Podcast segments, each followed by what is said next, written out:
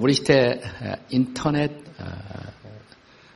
산업을 발전시킨 사람으로서 우리는 빌 게이츠라는 이름을 놓칠 수가 없습니다. 이 빌 게이츠가 마이크로소프트의 창업사로서 또 CEO로서 한참 일하고 있었을 때 책 한 권을 썼습니다. 미래로 가는 길이라는 책을 썼습니다. 그는 이 책에서 자기 회사에 새로운 직원을 채용하는 파격적인 새로운 원칙 하나를 발표해서 화제가 되었습니다. 그것은 자기 회사에 자원하는 분들이 그 이력서에 자기 과거의 실패의 경험을 기록하면 그 사람을 우대하고 가산점을 주겠다는 것입니다. 그 이유는 실패가 주는 경험, 이것은 인생에서 매우 가치 있는 경험이 될 수가 있다고 믿었기 때문입니다. 다시 말하면 실패가 자산이다. 라는 매우 중요한 어, 철학을 그는 적용시킨 것입니다. 실패가 인생의 패배가 아니라 실패는 새로운 디딤돌이 될 수가 있다는 것입니다. 그러나 단순히 과거의 실패를 기록하는 것만으로 채용하지는 않겠다고 그는 말합니다. 그 실패로부터 내가 무엇을 배웠는가를 반드시 기록해야 한다는 단서를 두었습니다. 저는 오늘 여러분과 함께 복음 사역, 하나님의 사역에 있어서 실패의 커리어를 가졌던 한 사람을 소개하고자 합니다. 그는 본래 좋은 신앙을 가진 어머니를 어, 가진 가정에서 태어나 성장했습니다. 아, 그 어머니는 상당히 재산이 있었던 분으로 생각이 됩니다. 보통 예루살렘에도 단층집이 많은데 2층 집이었고 2층에 널찍한 그 다락방은 예루살렘 교회의 모임 장소로 아주 중요하게 활용이 되었습니다.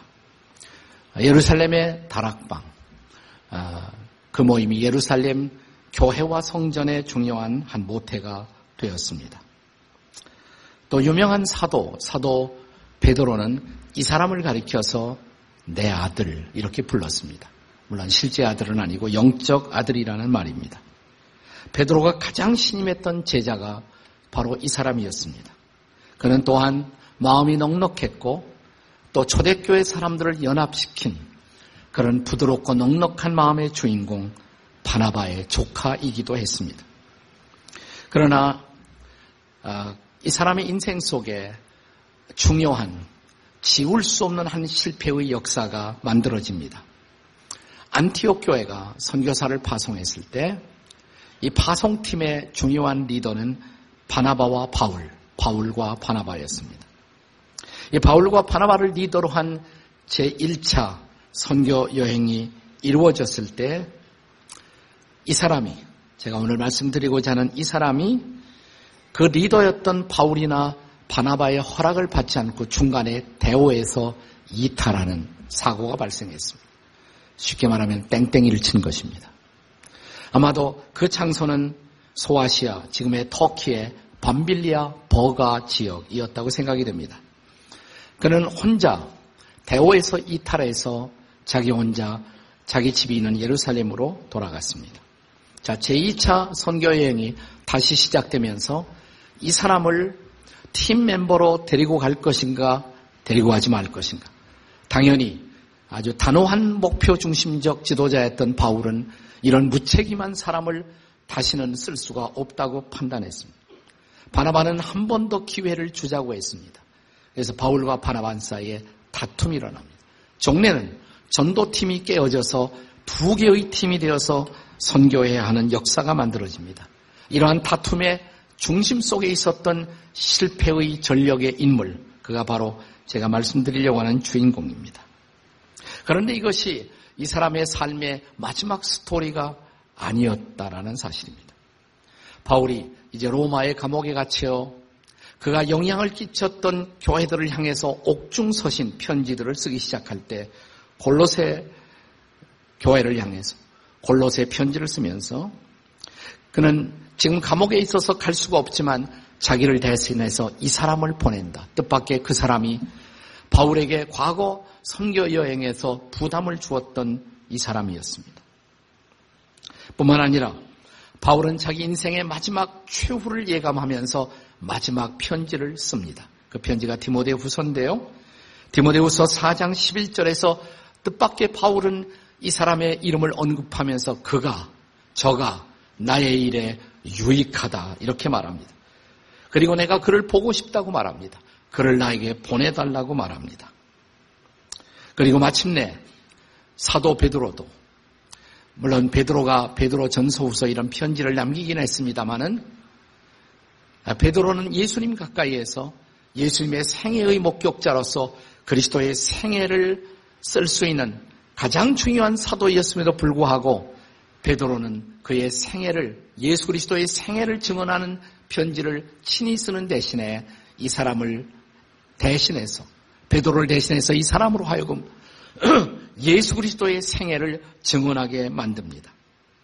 그래서 마침내 과거에 실패했던 이 사람, 그리고 하나님의 공동체의 부담이 되었던 이 사람, 그는 예수 그리스도의 빛나는 생애를 증언하는 복음서의 저자가 됩니다. 그가 바로 마가복음을 쓴 마가 혹은 마가 요한으로 불리워지는 인물입니다. 오늘 우리는 함께 이 마가가 전하는 혹은 마가 요한이 전하는 복음의 핵심, 복음의 코 가치를 복음의 중심이 무엇이었는가를 같이 생각해 보고자 합니다. 마가 요한이 전하는 복음의 핵심은 도대체 무엇일까요? 첫째로 복음은 예수 그리스도가 예수 그리스도가 하나님의 아들이라는 소식. 그것이 바로 복음의 핵심이라고 말합니다. 자, 마가복음서는 이렇게 시작됩니다. 1장 1절입니다. 다시 한번 읽습니다.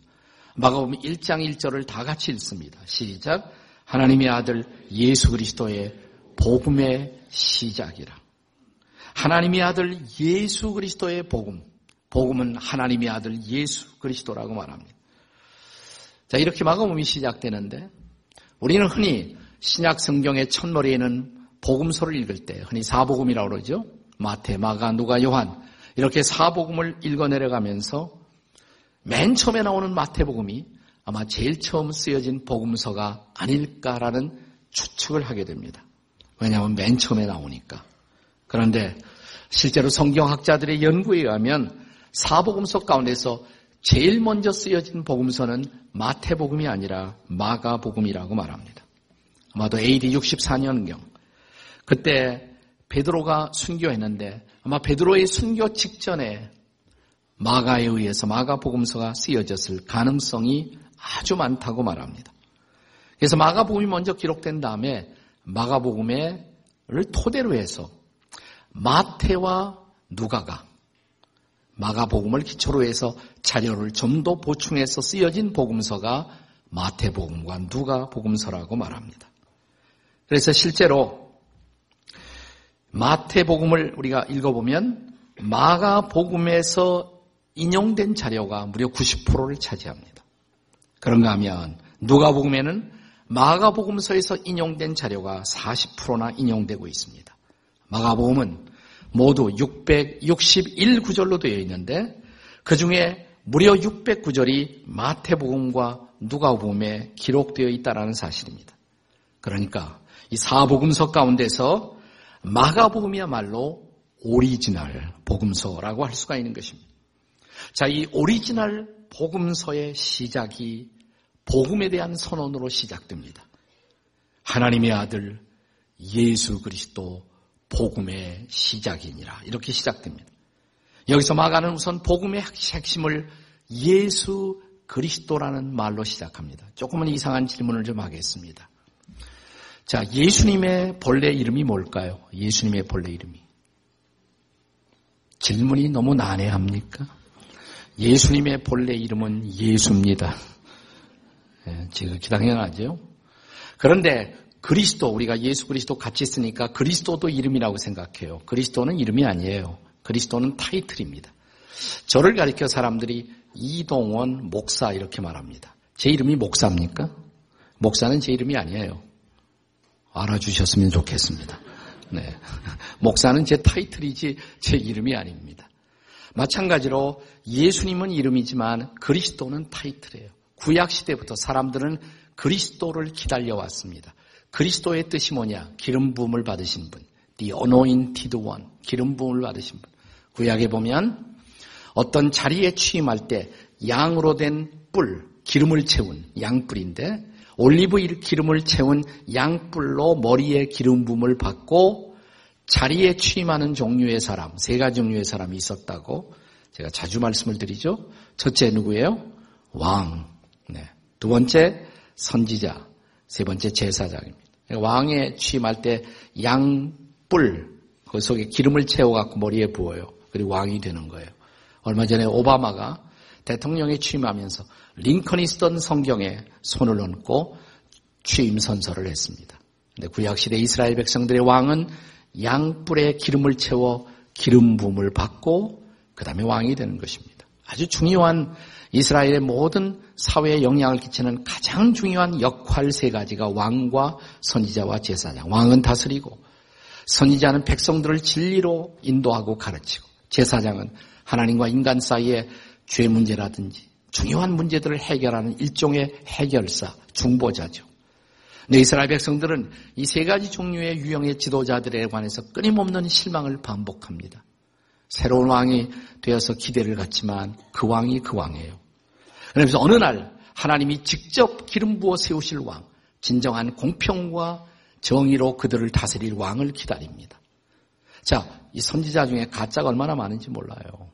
예, 참 불행한 일이지만 목사 중에도 가짜가 많습니다.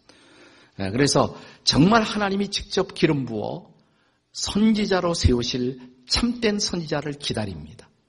또 제사장도 자기 문제로 허덕이는 사람들이 훨씬 더 많았어요. 하나님이 직접 기름 부어 세워주실 진정한 하나님과 인간 사이의 중보자 역할을 할 제사장. 이를 기다려왔어요. 근데 어느 날 드디어 이 그리스도, 기름 부음을 받으신 그리스도, 그러니까 왕과 선지자와 제사장의 역할을 한꺼번에 완성할 수 있는 분. 그는 일종의 구세주입니다. 구세주. 자, 그런데 복음은 이것이에요. 예수가 그리스도라는 것입니다. 예수가 왕이시고 예수가 선지자고 예수가 제사장이고 예수가 구세주라는 것. 이게 바로 끝뉴스예요. 복음의 핵심인 것입니다. 네. 거기다가 한 걸음 더 나가서 마가는 이렇게 선언합니다. 예수는 그리스도일 뿐만 아니라 하나님의 아들이라고. 하나님의 아들. 자, 이게 하나님의 아들이란 말은 하나님의 신성을 강조한 표현이에요. 좀 이상한 말일지 모르지만 잘 들으시면 아주 중요한 말입니다. 하나님의 아들도 하나님이에요. 그거 아세요? 하나님의 아들도 하나님이에요. 네. 여호와의 증인들이 핏대로 올려요. 어떻게 하나님의 아들이 하나님이야. 하나님의 아들은 하나님이에요. 그게 이해가 안 되면 이렇게 생각해 보시면 돼요. 사람의 아들도 사람이에요. 그건 이해가 되시죠? 어, 되면 된다고 고개를 끄덕거려 보세요. 사람의 아들도 사람이다. 맞, 맞죠? 그러면 하나님의 아들도 하나님이세요. 하나님의 아들도 하나님이세요. 이걸 기독교 신학에서는 신성이라고 말하는 거세요. 예수는 하나님의 아들이다. 하나님의 아들이다. 그래서 그분은 하나님을 우리에게 참으로 보여줄 수 있는 분. 하나님의 본질을 나타내 보여주신 분. 그리고 우리를 하나님께로 인도할 수 있는 분이시다. 예수가 하나님의 아들이시다. 이것이 바로 복음의 또 하나의 핵심이 된다는 것이에요. 아, 제가 미국에서 이민 목회를 할 때, 그때 미국에 살 때, 저희가 살던 집, 네, 타운하우스라는 집에서 살았는데 거기 이제 길 하나 딱 건너가면 학교가 있는데 저희 아이들이 다니는 학교예요. 중고등학교가 바로 길 건너편에 있어요. 아, 그래서 그런지 하여튼 아, 수업만 끝나면 우리 두 아들이 하여튼 자기 친구들을 다 몰고 집으로 왔어요. 그래서 아이들의 정거장 비슷했습니다.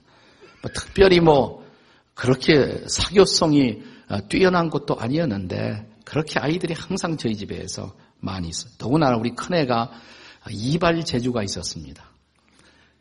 그러니까 온갖 아이들 다 모아놓고 집에서 이발을 하는 거예요. 그러니까 집이 얼마나 지저분해집니까? 하여튼. 네. 그런데 이 아이들이 저희 집을 출입하면서 너무 당당한 거예요. 온 집안을 어지럽히면서도 집에 들어올 때 저희 집 들어오는 것처럼 당당해요. 왜 그랬을까요? 이 집 주인의 아들과 친구다 이 말이죠. 다시 말하면 그들은 아들의 권세를 이용하고 있었던 것입니다. 네, 여러분 아들의 권세라는 말이 성경에 나온다는 거 아십니까? 우리가 잘 아는 요한복음 1장 12절에 영접하는 자, 곧 그 이름을 믿는 자들에게는 하나님의 뭐예요? 자녀가 되는 권세를 주셨으니 우리가 예수 믿는 순간 하나님의 자녀가 되는 권세를 얻었다고. 하나님의 아들, 딸의 권세를 얻었다고. 여러분 세상 권세를 너무 부러워할 필요가 없어요. 우리가 하나님의 아들과 딸의 권세를 갖고 있는 사람들입니다. 옆에 있는 분들에게 권세가 대단하시군요. 한번 인사해 보세요. 권세가 대단하십니다. 네. 우리가 예수 그리스도를 구세주와 주님으로 마음속에 인격적으로 영접하는 순간 우리는 그 아들의 권세를 통해서 하나님 앞에 나아가는 거예요. 믿으십니까? 그 예수님을 통해서 하나님 앞에 기도하고 기도의 응답을 받고 우리는 당당히 예수님을 통해서 아들의 권세를 얻고 하나님 앞에 나아갈 수가 있는 자가 되었다.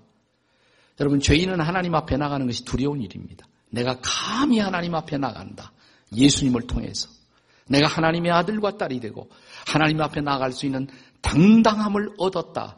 이것이 복음인 것입니다. 이것이 바로 마가가 전하는 복음이에요. 마가복음에 보면 예수님이 하나님의 아들이심을 무엇보다도 증인들을 세워요. 마가, 마가 계속 증인을 세워요. 예수가 하나님의 아들인 증거, 우선 아버지 하나님이 그것을 증거하십니다. 성부가 증거합니다. 1장 11절 같이 읽겠습니다. 1장 11절 시작 하늘로부터 소리가 나기를 너는 내 사랑하는 아들이라 내가 너를 기뻐하노라. 예수님이 요단강에서 침례받고 세례받고 올라오는데 하늘이 열리면서 하늘 아버지의 음성이 들리기를 이는 내 사랑하는 아들이다. 아버지가 그것을 증언했어요. 그 다음에 3장, 아니 9장 7절부터 먼저 읽겠습니다. 9장 7절. 마가복음 9장 7절. 다 같이 시작. 마침 구름이 와서 그들을 덮으며 구름 속에서 소리가 나되 이는 내 사랑하는 아들이니 너희는 그의 말을 들으라. 변화산상에서 예수님이 호련히 거룩한 영광으로 변화되면서 구름 속에 음성이 들립니다. 하늘 아버지가 이는 내 사랑하는 아들이다. 너희는 그의 음성을 들어라. 이 아버지의 증언이에요. 심지어는 그가 하나님의 아들이라는 증언을 귀신도 하고 있습니다. 귀신도. 3장 11절입니다. 같이 읽겠습니다. 3장 11절 시작. 더러운 귀신들도 어느 때는지 예수를 보면 그 앞에 엎드려 부르짖어 이르되 당신은 하나님의 아들이로소이다. 네. 귀신들이 한 소리예요. 귀신들이 예수가 누구인 자를 알아보고 당신은 하나님의 아들입니다 그랬어요. 귀신은 알았어요. 귀신이 귀신같이 알아맞혔습니다. 네, 예수가 하나님이라는 사실을 하나님의 아들이라는 것을 증언했어요. 그 기독교 신학자 가운데 아주 지나치게 자유로운 신학자 가운데는 예수의 신성을 부인합니다. 예수가 하나님의 아들이라는 것을 부인하는 사람이 있어요. 그들은 누구냐? 귀신 봐도 못한 사람입니다. 귀신은 알고 있는데 몰라요. 심지어 성경에 보면 마가복음에 보면 백부장 그러니까 예수님을 십자가에 못 박는 책임이 있었던 백부장도 예수를 십자가에 못 박아 놓고 증언합니다. 15장 39절 다 같이 읽습니다. 시작. 예수를 향하여 섰던 백부장이 그렇게 숨지심을 보고 이르되 이 사람은 진실로 하나님의 아들이었도다 하더라. 백부장까지 예수가 하나님의 아들임을 증언했어요. 복음은 예수가 그리스도이시며 예수가 하나님의 아들이라는 소식인 것을 믿으시기 바랍니다. 마가가 전한 복음, 두 번째로, 복음은 인자로 오신 예수가 속죄의 제물이 되었다는 사실이에요. 자, 마가복음에는 예수가 하나님의 아들로 증언됩니다. 근데 동시에 또 예수를 사람의 아들이라고 묘사해요. 좀 일관성이 없잖아요. 그래서 하나님의 아들이라고 그러지 왜 또 사람의 아들이라고 그러나. 아, 그는 하나님의 아들이면서 동시에 사람의 아들이라는 것이에요. 이걸 예수님의 신성과 인성. 그래서 예수 그리스도는 참으로 하나님이시며 동시에 참으로 사람이에요.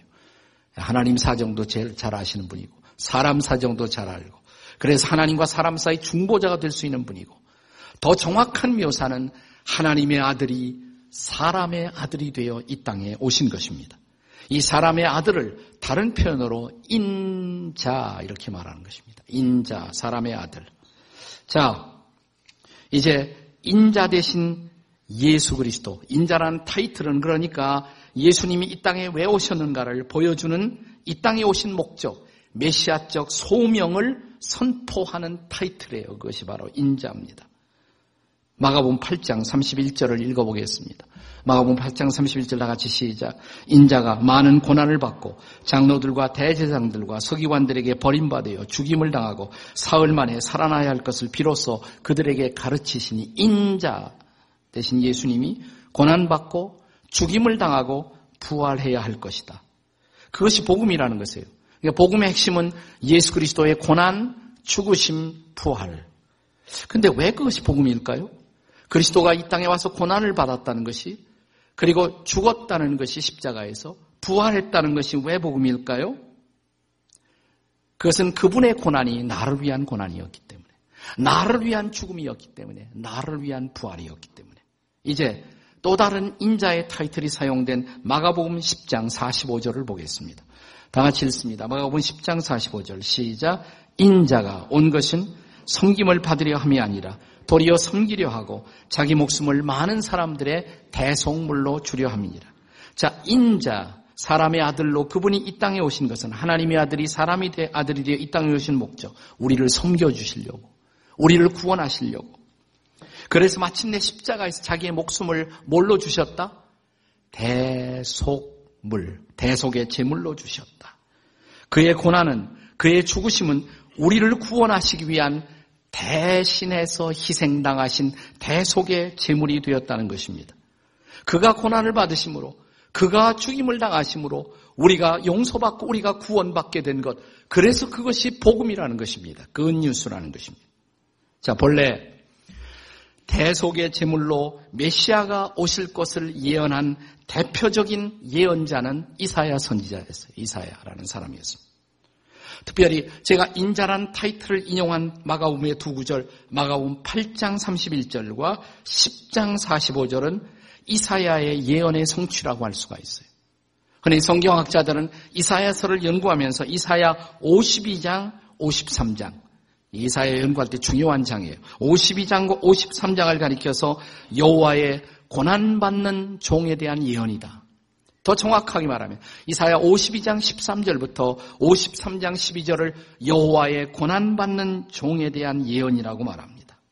그런데 마가가 바로 예수님이 여호와의 고난받는 종이 되어 이 땅에 오셔서 대속의 제물로 자신을 드리는 미션을 완수해 하셨다는 것입니다. 자, 이사야 그 부분 가운데 우리가 잘 알려진 대표적인 이사야서의 말씀 이사야 53장 4절과 5절을 혹시 기억하십니까? 수년 전 이 땅에 들어왔던 기독교 영화 가운데 Passion of the Christ라는 영화가 있었어요. Passion of the Christ. 그 첫 장면이 성경 구절로 시작돼요. 성경 구절. 이 구절입니다. 자, 이사야 53장 4절 5절을 다 같이 읽습니다. 시작. 그는 실로 우리의 질고를 지고 우리의 슬픔을 당하였거늘 우리는 생각하기를 그는 징벌을 받아 하나님께 맞으며 고난을 당한다 하였노라. 5절 그가 찔림은 우리의 허물 때문이요 그가 상함은 우리의 죄악을 때문이라. 그가 징계를 받음으로 우리가 평화를 누리고 그가 채찍에 맞음으로 우리가 나음을 얻었도다. 아멘. 이것이 복음입니다. 복음입니다. 그가 십자가에 채찍 맞고 십자가에서 찔림을 당하시고 십자가에 죽으시고 피 흘리심으로 우리가 용서받고 우리가 치유받고 우리가 평화를 누리고 우리가 구원을 얻게 되었다는 것입니다. 이것이 바로 마가가 전한 복음인 것입니다. 자, 마가가 전한 복음 세 번째로 그것은 이 복음은 이 복음은 그런데 회개와 믿음을 통해서 우리가 하나님의 백성이 된다는 사실이에요. 네, 회개와 믿음을 통해서 이 복음이 내 복음이 되고 우리가 하나님의 나라의 백성으로서 복음을 누리는 자가 되었다는 것입니다.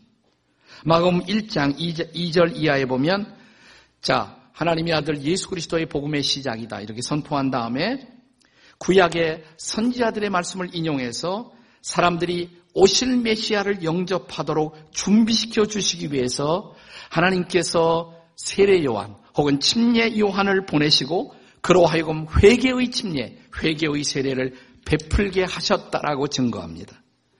그런 요한의 증언대로 때가 찬 시각 드디어 메시아께서 이 땅에 오셨습니다. 그리고 메시아 되시는 예수님이 이 땅에 공적 생애를 출발하시면서 제1성, 그의 첫 번째 설교의 첫 번째 선포의 내용, 그것이 바로 1장 15절이에요. 다시 한번 1장 15절을 다 같이 읽겠습니다. 시작. 이르시되 때가 찼고 하나님의 나라가 가까이 왔으니 회개하고 복음을 믿으라.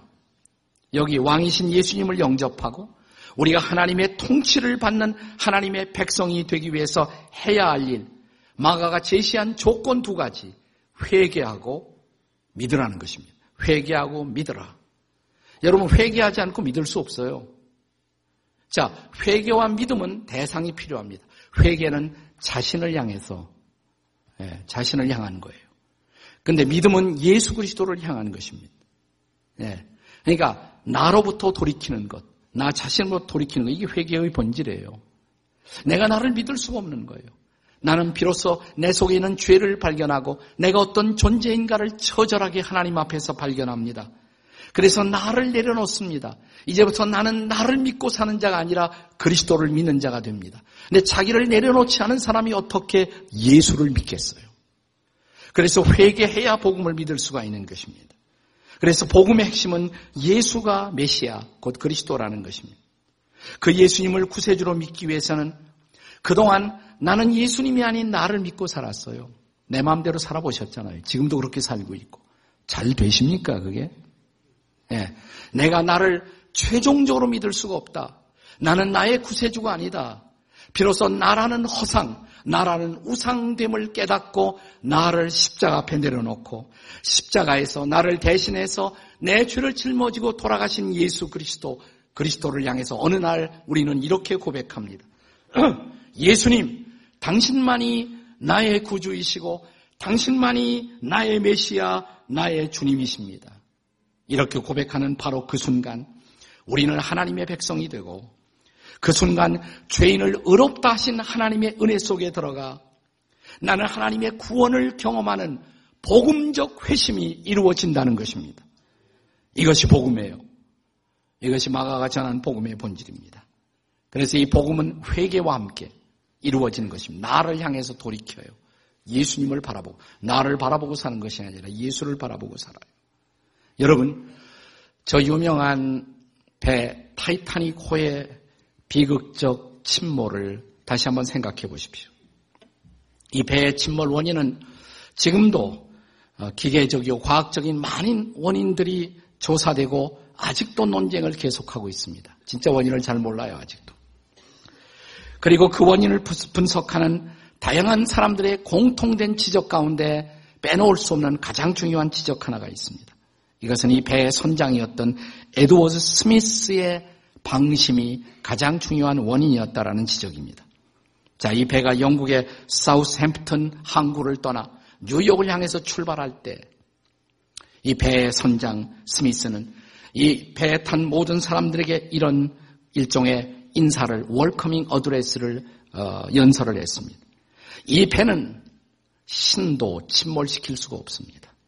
이 배는 신도 침밀 수가 없습니다. 여러분 안심하시고 즐기며 가십시오. 이런 인사로서 이 배의 출발이 이루어진 것입니다. 그리고 그는 과속으로 배를 몰았습니다. 탐조등과 망대를 설치하지도 않았고 무엇보다 중요한 배의 방향을 점검하는 일을 소홀히 했습니다. 일반적으로 관측 요원을 배치해서 항상 아, 그 방향을 점검했는데 그것을 소홀히 하는 것입니다. 빙산을 발견했을 때 시간은 너무 늦었습니다. 그는 보다 일찍 발견하고 배를 돌이켜야만 했었어요. 배를 돌이켰으면 살죠. 방향을 돌이켰으면 살았습니다. 그러나 그의 오판, 그의 방심은 마침내 이 거대한 배와 함께 거기에 탄 사람들을 침몰시키고 만 것입니다.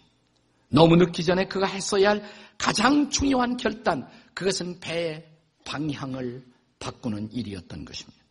바로 그것이 세례 요한이 침례 요한이 그리고 예수님이 저와 여러분을 향해서 외치고 있는 메시지입니다. 회개하십시오. 말을 바꿀까요? 방향을 전환하십시오. 이제 나만 바라보고 살았던 거기에서 방향을 바꾸어서 이제는 내가 아닌 예수를 바라보십시오. 예수님이 당신의 구주이십니다. 예수님이 당신의 주님이십니다. 그분을 바라보십시오. 이것이 마가가 전한 복음이에요. 자, 마가가 전한 예수님의 공생애의 제일성, 그것은 듣기에 싫은 소리였을지도 모릅니다. 그러나 그것이 복음입니다. 회개하라. 안 좋은 소리예요. 그러나 그것이 복음이에요. 방향을 바꾸십시오. 그것이 복음이에요. 이제 그동안 과속으로만 달려왔던 여러분과 저의 인생, 인생의 패를 멈추시고 방향을 점검하시고 내가 어딘가 잘못 가고 있지 않은가? 방향을 바꾸시겠습니까? 배의 키를 돌리시겠습니까? 그것이 회개인 것입니다. 방향 전환이에요. 자, 이제 나 자신이 아니라 예수님, 그분을 나라는 인생의 배의 함장으로 예수님을 모셔드리고 그 예수님의 인도 따라 나아가는 새로운 항해. 그것이 바로 그리스도인들의 신앙의 삶인 것입니다. 그것이 바로 복음을 믿는 사람들의 위대한 시작인 것입니다. 그것이 바로 마가가 전한 복음의 선포였습니다. 이제 방향을 점검하십시오. 그리고 이제라도 늦지 않았습니다. 내 삶의 방향이 잘못되었다고 느끼거든. 이제 나를 십자가 앞에서 내려놓으십시오. 내 허물, 내 부조리, 내 모순을 짊어지고 십자가에서 돌아가신 예수 그리스도, 부활하신 예수 그리스도, 그분을 나의 구주, 나의 주님으로 영접하십시오. 새로운 항해가 시작될 것입니다. 그것이 바로 복음의 메시지인 것입니다.